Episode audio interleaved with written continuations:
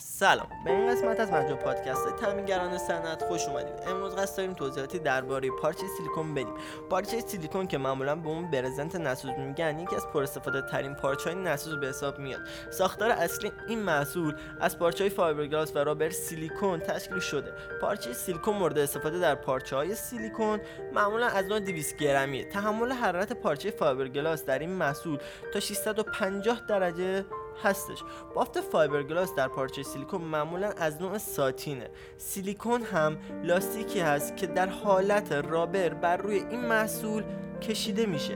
وجود لایه سیلیکونی این محصول رو به دو نوع تقسیم کرده. اولیش پارچه دو رو سیلیکون و دومیش پارچه یک رو سیلیکون هستش. ساختار پارچه یک رو سیلیکون دارای یک لایه سیلیکون بر روی سطح خوده. لایه از پارچه که دارای سیلیکون می باشد قادر به تحمل دمایی تا 300 درجه سانتیگراده و لایه که از جنس فایبرگلاس 650 درجه سانتیگراد رو تحمل می‌کنه. پارچه نسوز دو رو سیلیکون هم بر روی هر دو طرف خود لایه از سیلیکون داره و تحمل حرارت این پارچه به واسطه لایه سیلیکون 300 درجه سانتیگراد تخمین زده میشه.